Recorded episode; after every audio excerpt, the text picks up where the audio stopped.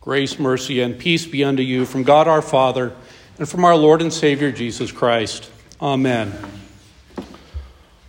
O Israel, hope in the Lord.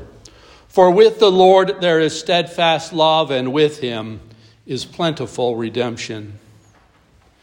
This steadfast love of the Lord, the Hebrew word is chesed it is a word that appears 247 times in the scriptures, and sometimes it's translated as mercy, sometimes kindness, sometimes loving kindness, and also unfailing love. It's one of those words that people have done entire doctoral dissertations just to try to understand this one word.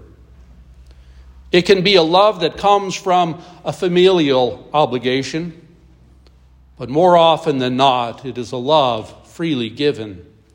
It is an unexpected love, a love of mercy and kindness. Again, the word itself occurs only 247 times in the Old Testament, but the demonstration of that love, the demonstration of that kindness and mercy, saturates every single page of Holy Scripture. On this occasion, as we grieve the loss of our children, it is essential to keep this steadfast love, this hesed in the Lord, first and foremost in our hearts and in our minds. For you see, from the very first sin, when Adam and Eve disobeyed God, they suffered the consequence of that sin but at the very same time, God gave them a promise. He showed them an unexpected mercy, an unexpected kindness to them. He promised that the Messiah would come, that the Messiah would come who would crush the head of the serpent.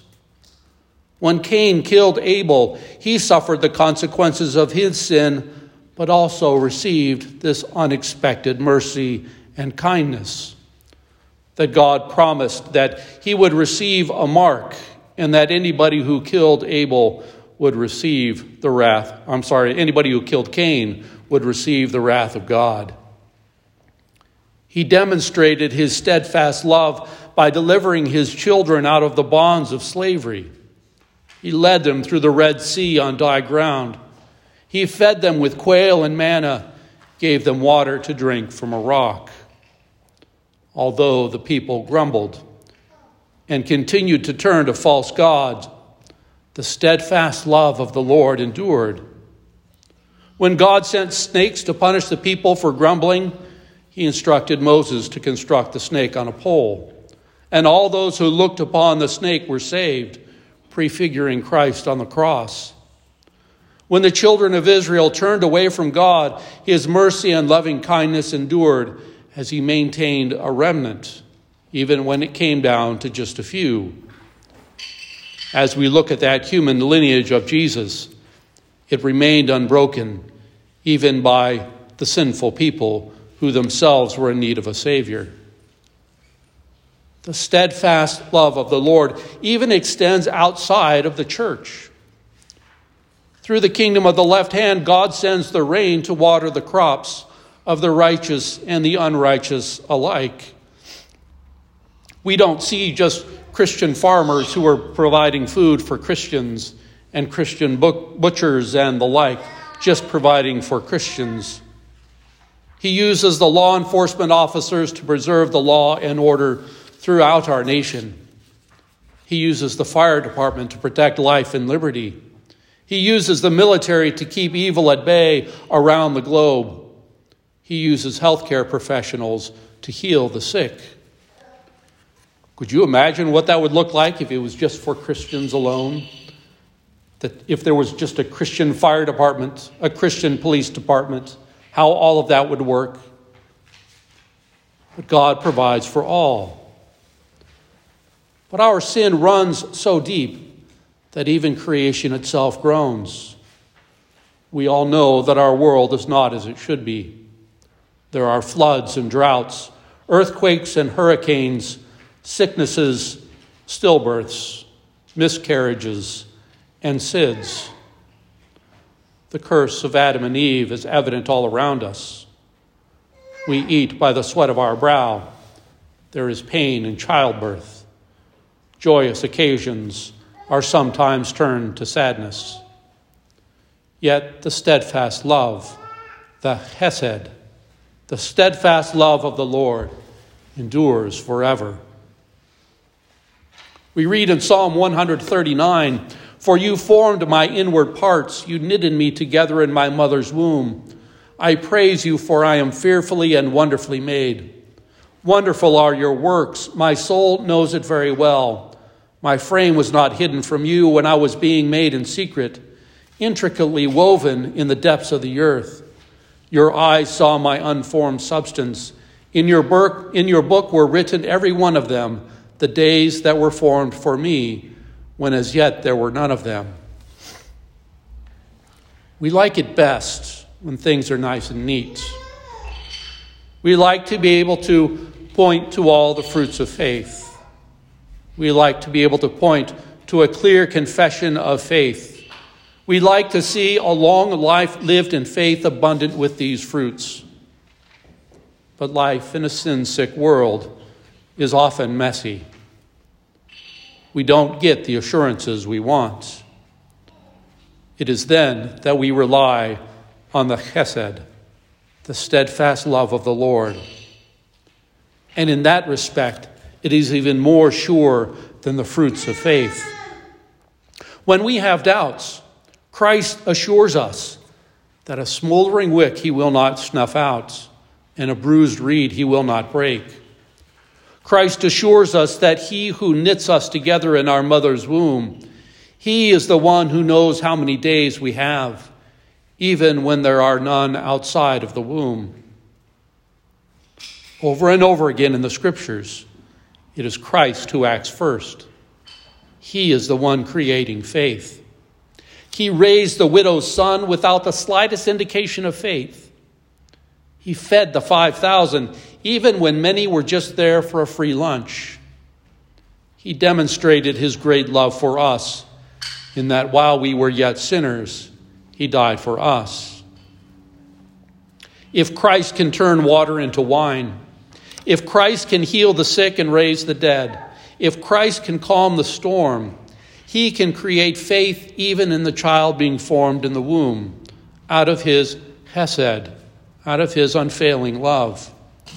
If God can create children of Abraham out of stones, he can create faith whenever and wherever he chooses.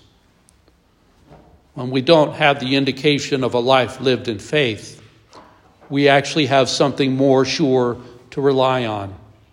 It is that steadfast love of the Lord. Christ's unfailing love is far more sure than any work of man. Our works give us evidence of faith, but that's not where our faith lies. Our hope and our trust is always in Christ, not in the works of man. When we grieve our children, we put our trust in Christ alone. We put our trust in His unfailing love and His mercy we love Christ because he first loved us while we were still being formed. We don't like to admit it, but we are all influenced by the culture that is around us. In the early 1900s, there was a movement that still permeates our thinking. It is the idea that the value of a person is dependent upon their contributions to society. Those who contribute much are valued the most, and those who cannot contribute are valued the least. This thinking led to some of the greatest tragedies of the 20th century. But the value of human life does not rest in the ability of the individual to do or not to do. The value in human life rests in the Creator. Now, on this point, it is very easy for us as Christians and as a church to jump on the, uh, on the abortion industry to cast stones about them about how evil they are. But one thing we often neglect is that word of forgiveness. That those too are forgiven in Christ when they turn to Him. And it is with this in mind that we need to be reassured here today that oftentimes mothers will and fathers will bear that guilt and say, What if? What if I had done something different?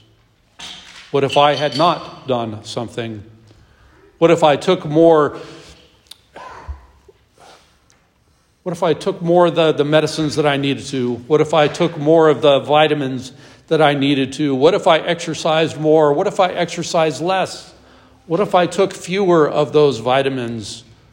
What is it that I did that caused this thing to happen? Whether it was intentional or not, we need to reassure each other of that forgiveness that, that we have in Christ. That guilt has been washed away by Christ. That guilt has been washed away by the blood of the Lamb. If God has knit our children together in the womb, He will certainly not abandon them. We can indeed look forward to the return of Christ when He will turn our weeping into gladness. He will wipe away every tear from our eyes. For Christ does not wait for us to show ourselves worthy. He does not wait for us to earn His loving kindness. He comes to us. His chesed permeates every page of scriptures and every aspect of our lives. We read in Matthew 11 At that time, Jesus declared, I thank you, Father, Lord of heaven and earth, that you have hidden these things from the wise and understanding and revealed them to the little children. Yes, Father, for of such was your gracious will. All things have been handed over to me by my Father. And no one knows the Son except the Father. And no one knows the Father except the Son, and anyone to whom the Son chooses to reveal him. Come to me, all who labor and are heavy laden, and I will give you rest. Take my yoke upon you and learn from me, for I am gentle and lowly in heart, and you will find rest for your souls. For my yoke is easy my burden is light. O Israel, hope in the Lord, for with the Lord there is steadfast love, and with him is plentiful redemption. Amen.